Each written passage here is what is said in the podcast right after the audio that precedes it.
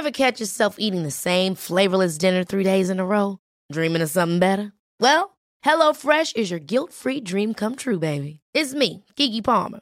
Let's wake up those taste buds with hot, juicy pecan-crusted chicken or garlic butter shrimp scampi. Mm. Hello Fresh. Stop dreaming of all the delicious possibilities and dig in at HelloFresh.com. Let's get this dinner party started.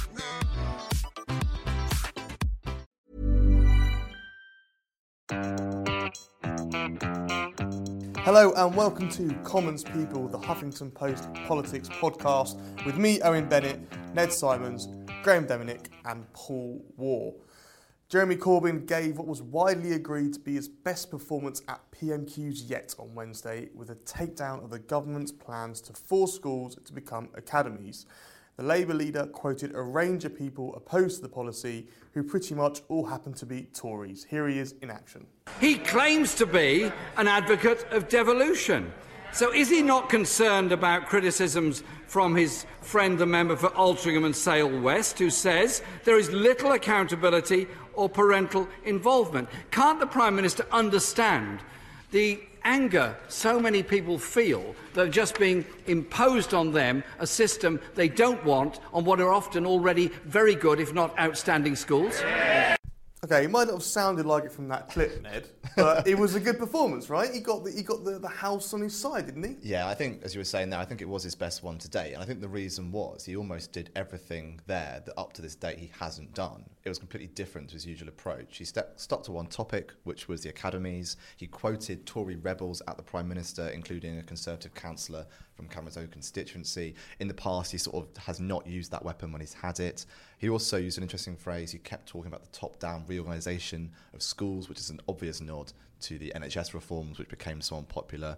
And he, Cameron did okay. Cameron wasn't sort of on the ropes, but I think it was Corbyn's best one because he kind of rejected every approach to PMQs he's taken, apart from he couldn't resist a little sort of, you know, someone told me in the street. He did mention some children that Yeah, were unhappy with schooling. yeah. And I, I don't know if that's the best approach. I, I saw what he was trying to do, but I think that wasn't so good. I think the rest of it, though, he was very, very good.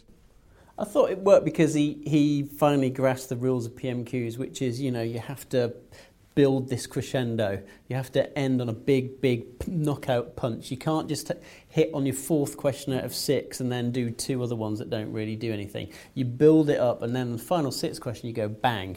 And the PM, who's always got the advantage of the comeback, that's the great thing about PMQs for prime ministers. It's a pain in the backside, as Tony Blair has written at great length, because you've got to research everything, and US presidents don't have to do this every week. You know, it's quite a British, unique institution. You know, the, the leader of the country's got to know everything for half an hour.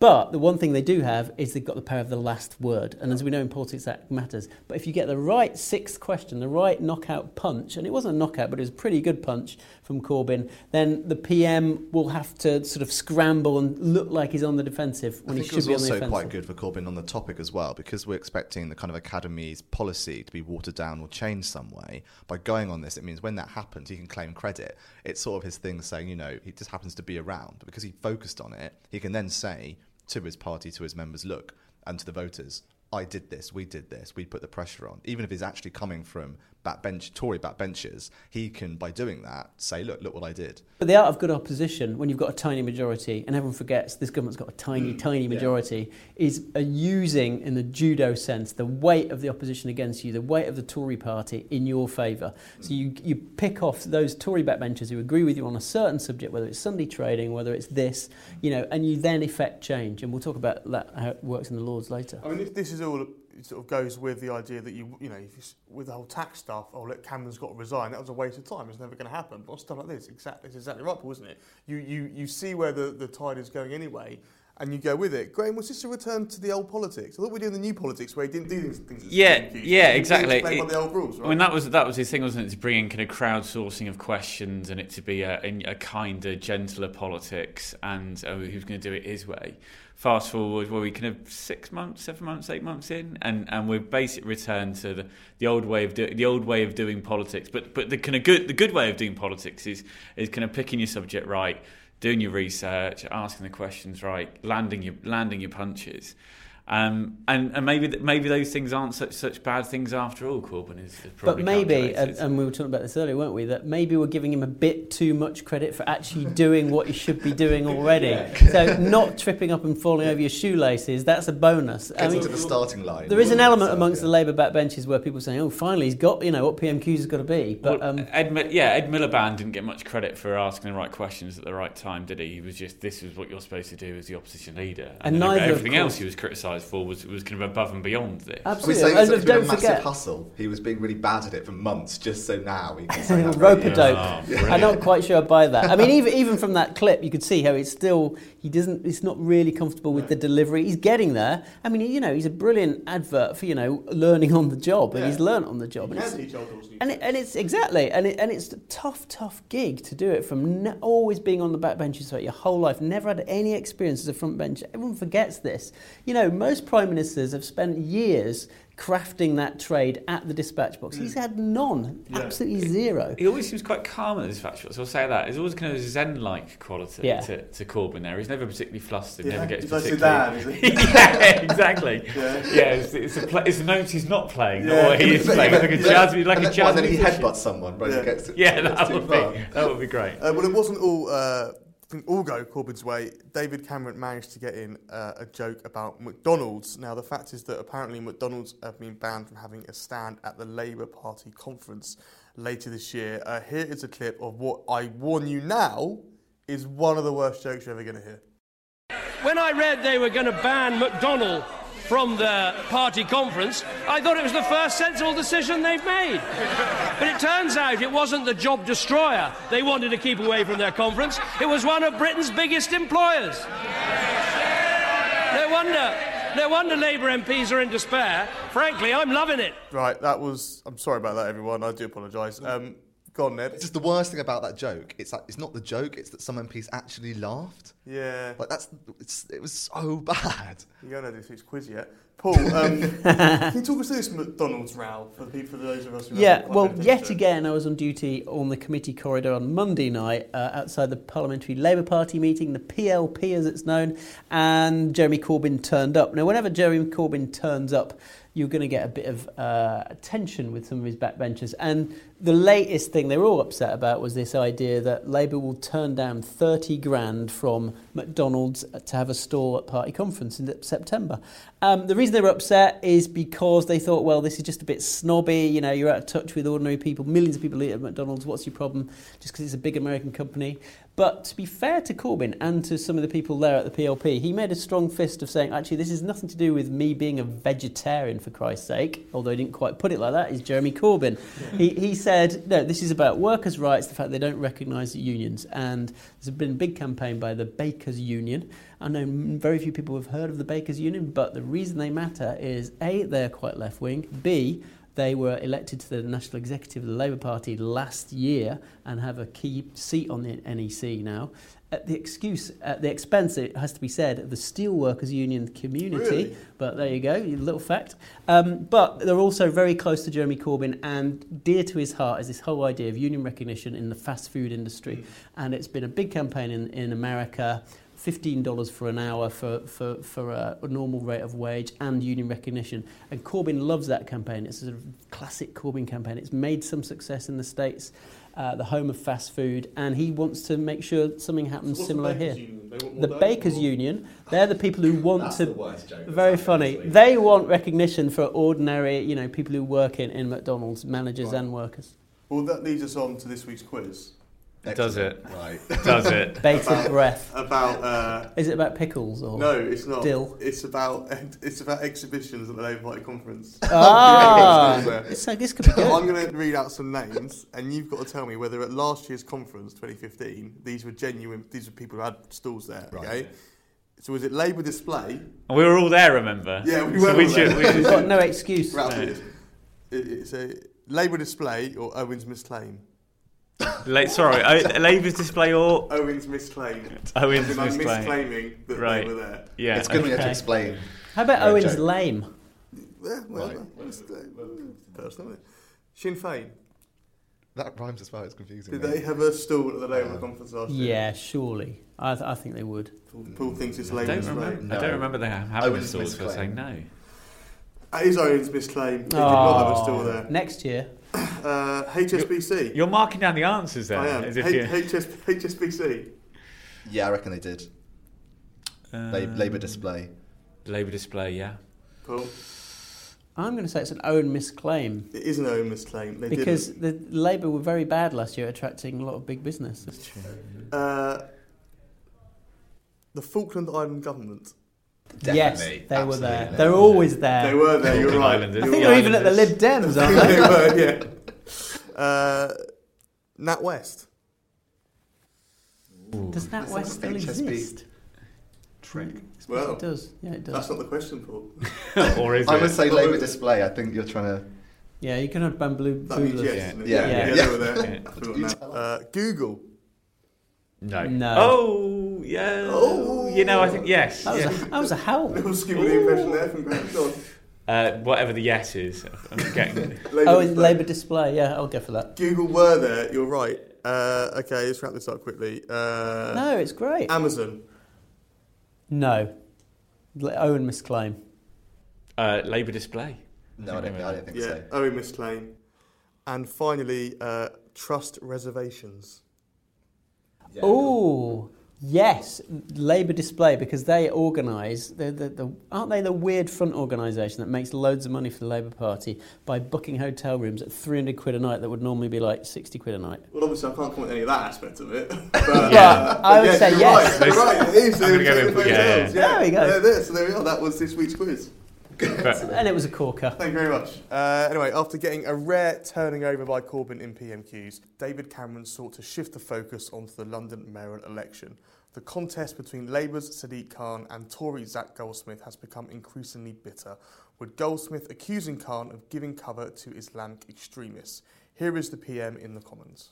If we are going to condemn not just violent extremism, but also the extremism that seeks to justify violence in any way, it is very important that we do not back these people and we do not appear on platforms with them. And I have to say, I am concerned about Labour's candidate for, as Mayor of London, who has appeared again and again and again.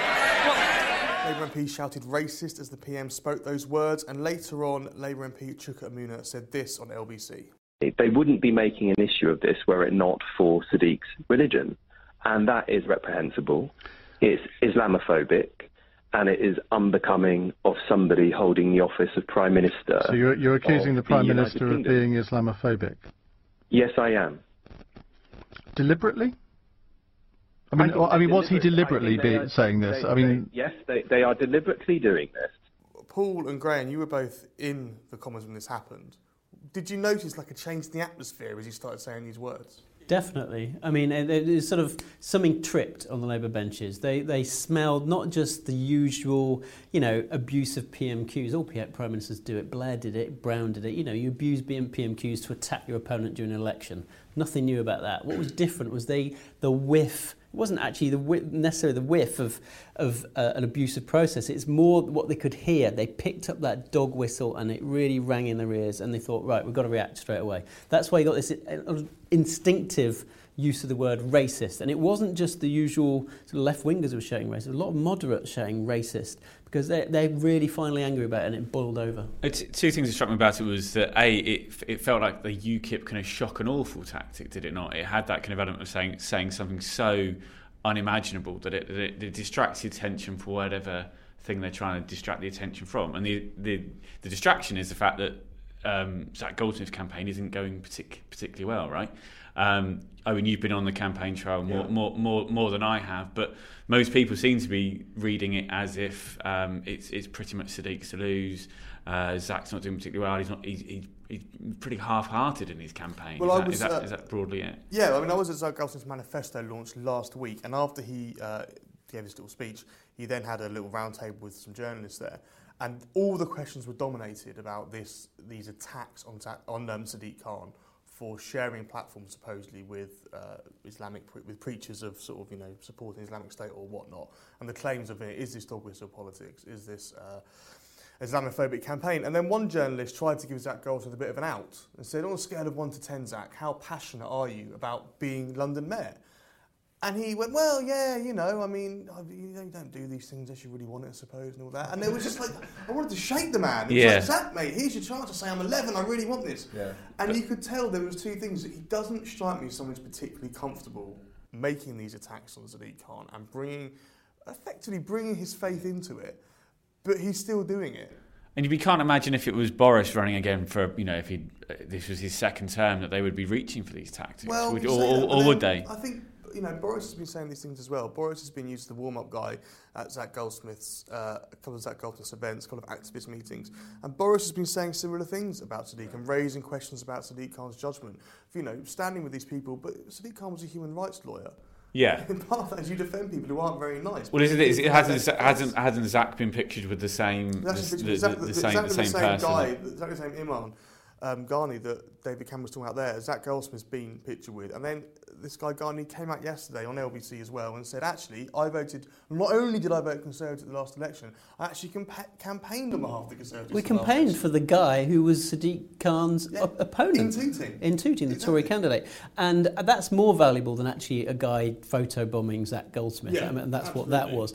Um, but also, Jane Ellison sharing a platform, a minister, the health minister, sharing a platform with this guy. So that's why the PM spokesman after PMQ said, well, this wasn't once, this was nine times. Um, yeah, of course, the Khan camp say, look, there was nine times because that's his job. He was a human rights Yeah. lawyer. Now, I think there is a legitimate question about every candidate's judgment when it comes to sharing platforms with people. Um, you have to go beyond some of the noise to say, actually, the, the main charge against Sadiq Khan is not that he's an extremist, but he'll do anything to get into power. Yeah. And don't forget, one of the his former wife's brother-in-law.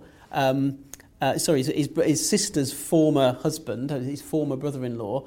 The charge against him, uh, only in the last week, was actually Sadiq Khan will do anything to get into power. That's why he slagged me off. This is a guy who's again portrayed an extremist, uh, and he didn't like that. So there is there is a legitimate question about you know your judgment as a as a candidate. But I think what really riles Labour MPs is, is purely because he's a Muslim candidate. I think the problem with, with that from Zach's point of view, and you're right, there is this perception that, you know, Sadiq Khan will do anything to get into power. But when, if you're Zach Goldsmith effectively making that charge and you're sending out leaflets to different ethnic minority groups in London, like Zach Goldsmith's done, saying if Sadiq Khan gets in, your family jewellery is at risk, then you yourself look like you would do anything to get into power.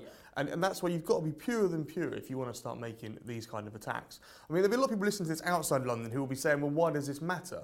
And I think it matters for two reasons. Because, first of all, the person running this campaign for Zach Goldsmith is, of course, Lynton Crosby Associates, the, the company which, the person which helps mastermind a lot, a lot of the Tory stuff. And are we seeing this is the way that their campaign's going to go? And also, you know, you, is this them trying to out UKIP UKIP as well? Is this the way of trying to get some? Well, the reason it matters. Sorry, Sorry, Chris. just, it's really bizarre. That is the way they're going to go because they seem to make a lot of effort in courting the ethnic minority vote. And um, Chuka Umunna himself has warned recently that Labour's losing the ethnic minority vote to the Conservatives. So it's interesting if they start to then doing this tactic, it undermines any progress they have made in, in the Muslim community. But uh, to answer, you, answer your point about why, why are we talking about this and why does it matter outside Yeah. London, it matters because come May the 6th, the main story that Labour wants is a Labour victory in London. The main stories the Tories want is a Tory victory in councils and town halls across the country, which will, those results come out a bit earlier. So that's why this all matters, even if you're not a Londoner. Yeah, absolutely. Um, so anyway, after receiving official designation last week, Vote Leave stepped up its pro-Brexit campaign. Justice Secretary Michael Gove gave a long speech on Tuesday in which he simultaneously accused Remainers of conducting a Project Fear campaign, whilst also saying that staying in the EU was like being locked in the boot of a car. Vote Leave's campaign director Dominic Cummings appeared before a parliamentary committee yesterday and seemed determined to be as prickly as possible to everyone involved. Here's a clip of his best bits. It's not, in fact, uh, uh, debited from the Consolidated Fund. Six billion of it never leaves the Consolidated It is in fact debited. That's exactly what the ONS says. If you don't like that, then you should argue with the ONS, not with me. When you're sitting in your slippers talking to Mrs. Tyrie and you're looking at your bank statements, and you look at your bank statement and it says X amount of money is debited from your account, that means it's gone from your account, doesn't it? look, we are currently a member of it. Norway is currently a member of it. Other EU members are members of it, whether or not they use the euro. It's a very simple question. Do you think we should be a member of part of the single market or not? Yes or no? The single market is a political project from Jacques Delors, and it encompasses both. Can you answer the question, yes or no? I'm answering the question. I don't think you're under, understanding the question. I'm asking a straightforward, simple question. Yes. You really are getting down to very simple questions. Is this one a, a leaflet of your organisation? Do you mean that design of leaflet, or do you mean that individual leaflet? It's why the establishment has, has got every big foreign policy decision wrong since trying to deal with Bismarck in the 1870s, 1860s. All the big things Whitehall and Parliament have unfortunately got wrong since then. Bismarck. It's not a not a name you hear. a lot these Not- days, not enough. Not I mean, enough, I We think. share an office in Parliament with um, the very intelligent people of the Spectator, and I had to go over and ask James Forsyth, a very educated young man, about Otto von Bismarck and Yeah. what exactly the British did or didn't do. I don't know. You know. should just ask me, mate. Should- yeah, should have done. Uh, Paul, you were at Michael Gove's speech on Tuesday, and by all accounts, he gave a very good newspaper column, but not a particularly good speech. What did you make of Well, it? that, it was a good speech in the sense that it was a brilliantly crafted journalistic enterprise. Um, and it, it reminded me of him being back at the Oxford Union and, and, and standing at the dispatch box and, and being a great sort of orator and debater. So he had rhetorical flourish, he had some good gags. He sort of conjured up the sort of how ridiculous the, the Project Fear uh, project really was, you know, saying that, you know, Trump and uh, people like Trump and Putin were effectively going to turn out to be the Joker and the Penguin, you know. And it was quite good, some good funny lines, you know, eloquent, there's no question. But it's a bit like Dominic Cummings. Eloquence is, is one thing, but having a coherent set of facts and a coherent argument, which is not thin, is something else. And you might argue, beyond all that eloquence, that it is paper thin, some of these arguments. You know, that he had no answer to the real question about what does this free trade area, mythical free trade area we're going to join look like. And when we said, well, it's, it, it, is it the Albanian model, they all got, the, the vote leavers got very offended. And no, don't compare it to Albania. We're not saying we're going to be Albania. But actually, it is going to be like Albania. You know, you have that sort of, you're not in the EU, you're not really totally apart from Europe, so you'll have some other status. Now, obviously, they're right. There is no off the peg model that Britain can adopt. You know, Britain is unique. Britain's got totally different relationships. It's not Albania in the sense that it's got a lot more trade, it's got a lot more contacts with Europe. But it, the fact is that Gove didn't really engage with some of those issues, and some of it does unravel under closer scrutiny. Graeme, I want you to do me a favour now. Go on. I want you to imagine you're a woman in sort of 18, sort of 1345. Right. In the north, northeast of England. Yeah. Do, do you want do we dress up, No, do the accent, or just in my mind? Just imagine it. Okay. They are apparently the group of most undecided people on the EU referendum. Okay. Now, you watched some of Dominic Cummings yesterday. Would you have been persuaded to back him in that mindset? Um, did, oh, way I is that what I'm supposed to say in that accent? I'm doing attempt. Um, no, because because it wasn't. I mean, it wasn't. To be fair to him, it wasn't a pitch to to voters in a No, certain. but it was three hours cer- of him setting out the case for vote leave, right?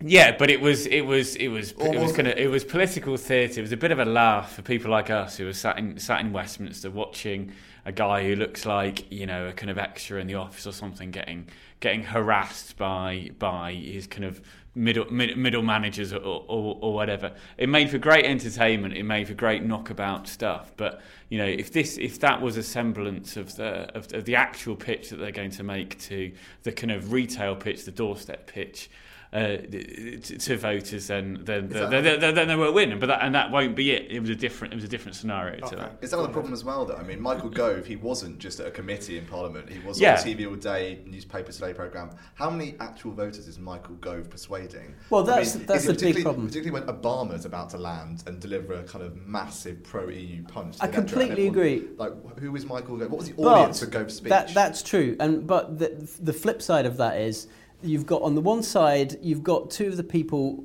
with the most negative ratings in British politics, Michael Gove and George Osborne, on opposite sides of this debate. Osborne has been trying to hammer home how in economically illiterate you must be if you don't back the, And the there's in one thing Michael campaign. Gove knows about, it's economic literacy, And, right? and, and well, actually, he doesn't. He's not that economically literate. He's a jobbing journalist at the end of the day. So he's not an economist. But equally, uh, Gove has got his own negatives amongst lots of parents out there. But the really interesting stuff is is actually it's going to be Boris that, uh, that appeals to the, the, the, the women up in Newcastle and Leeds and Manchester. That's exactly why he went up there last weekend to deliver his pitch. And actually, I think he's very effective with that audience. He keeps it simple, says it's a patriotic case.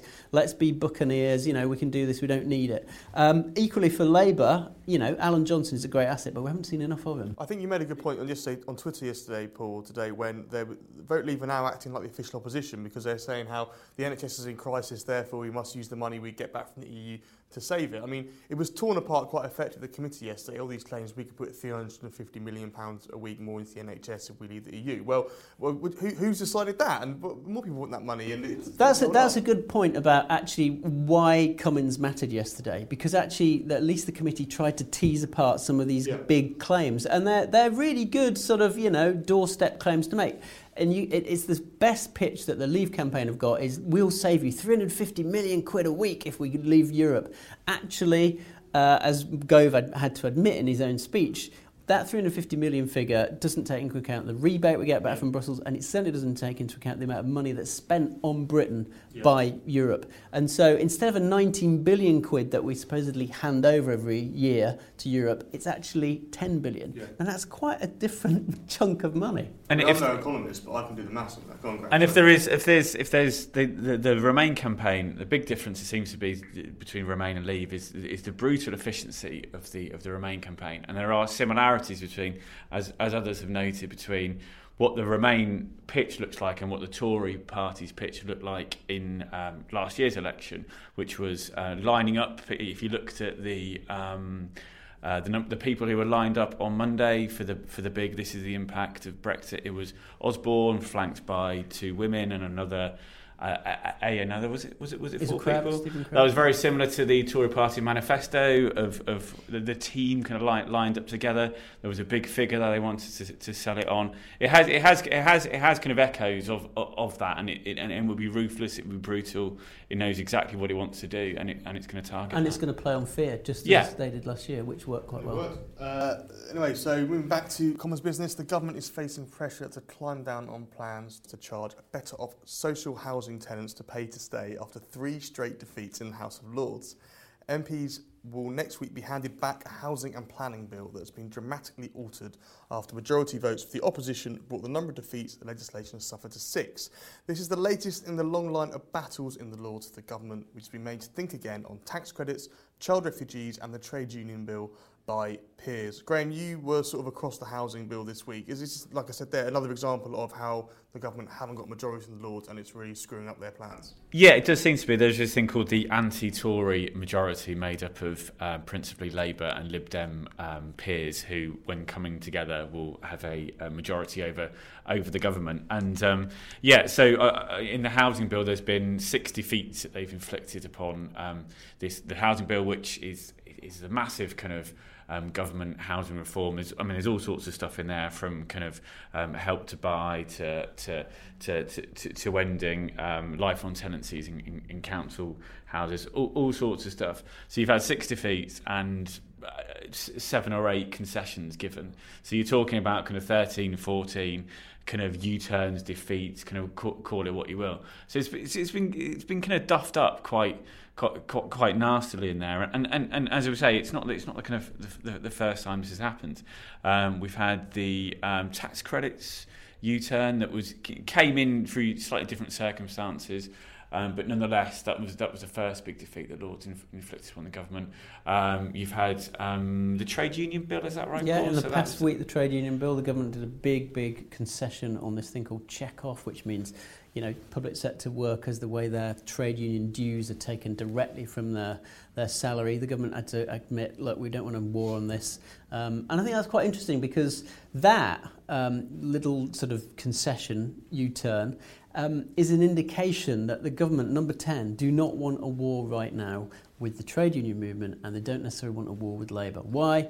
There's a European Union referendum going on. So there is a kind of truce. It's all about trying to not scrape the barnacles off the boat, but really trying to make sure that the waters are quite calm and there's no needless conflict. It's a big enough battle already fighting the, the, the battle to keep stay in the European Union.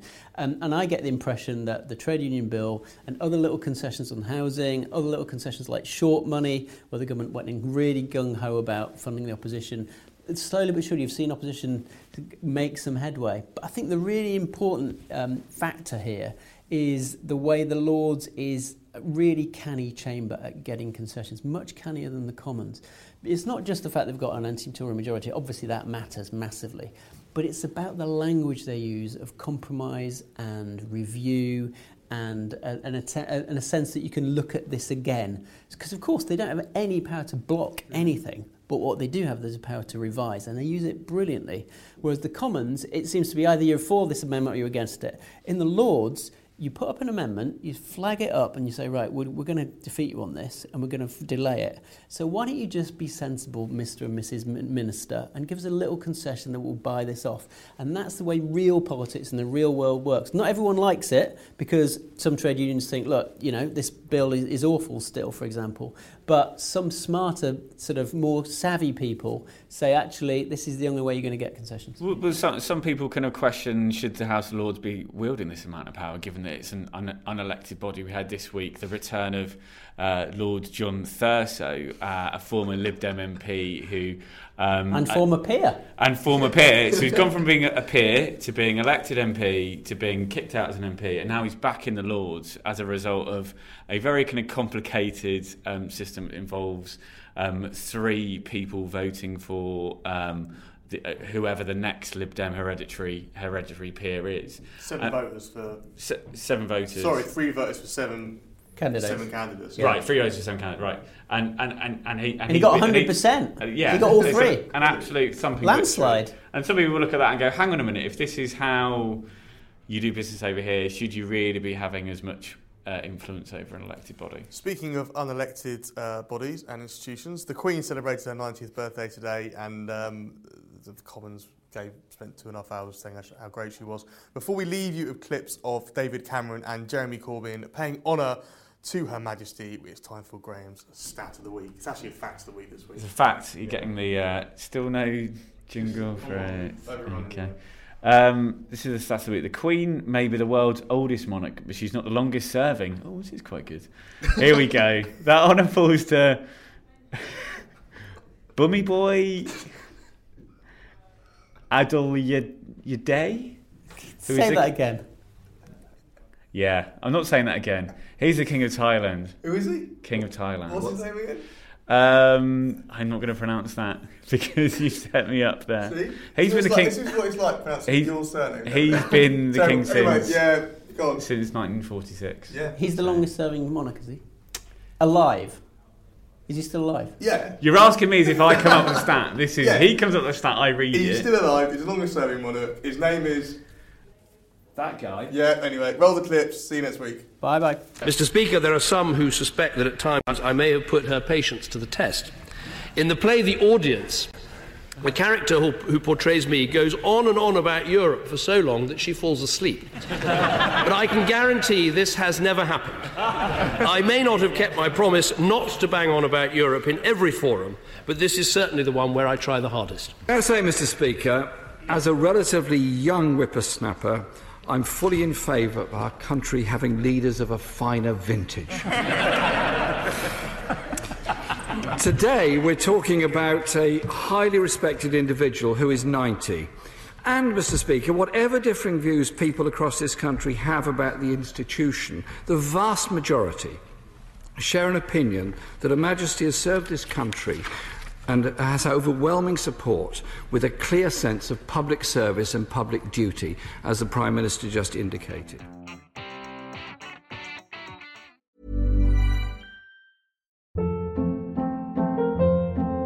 Hold up. What was that? Boring. No flavor. That was as bad as those leftovers you ate all week. Keke Palmer here, and it's time to say hello to something fresh and guilt-free. Hello Fresh. Jazz up dinner with pecan-crusted chicken or garlic butter shrimp scampi. Now that's music to my mouth. Hello Fresh. Let's get this dinner party started. Discover all the delicious possibilities at hellofresh.com.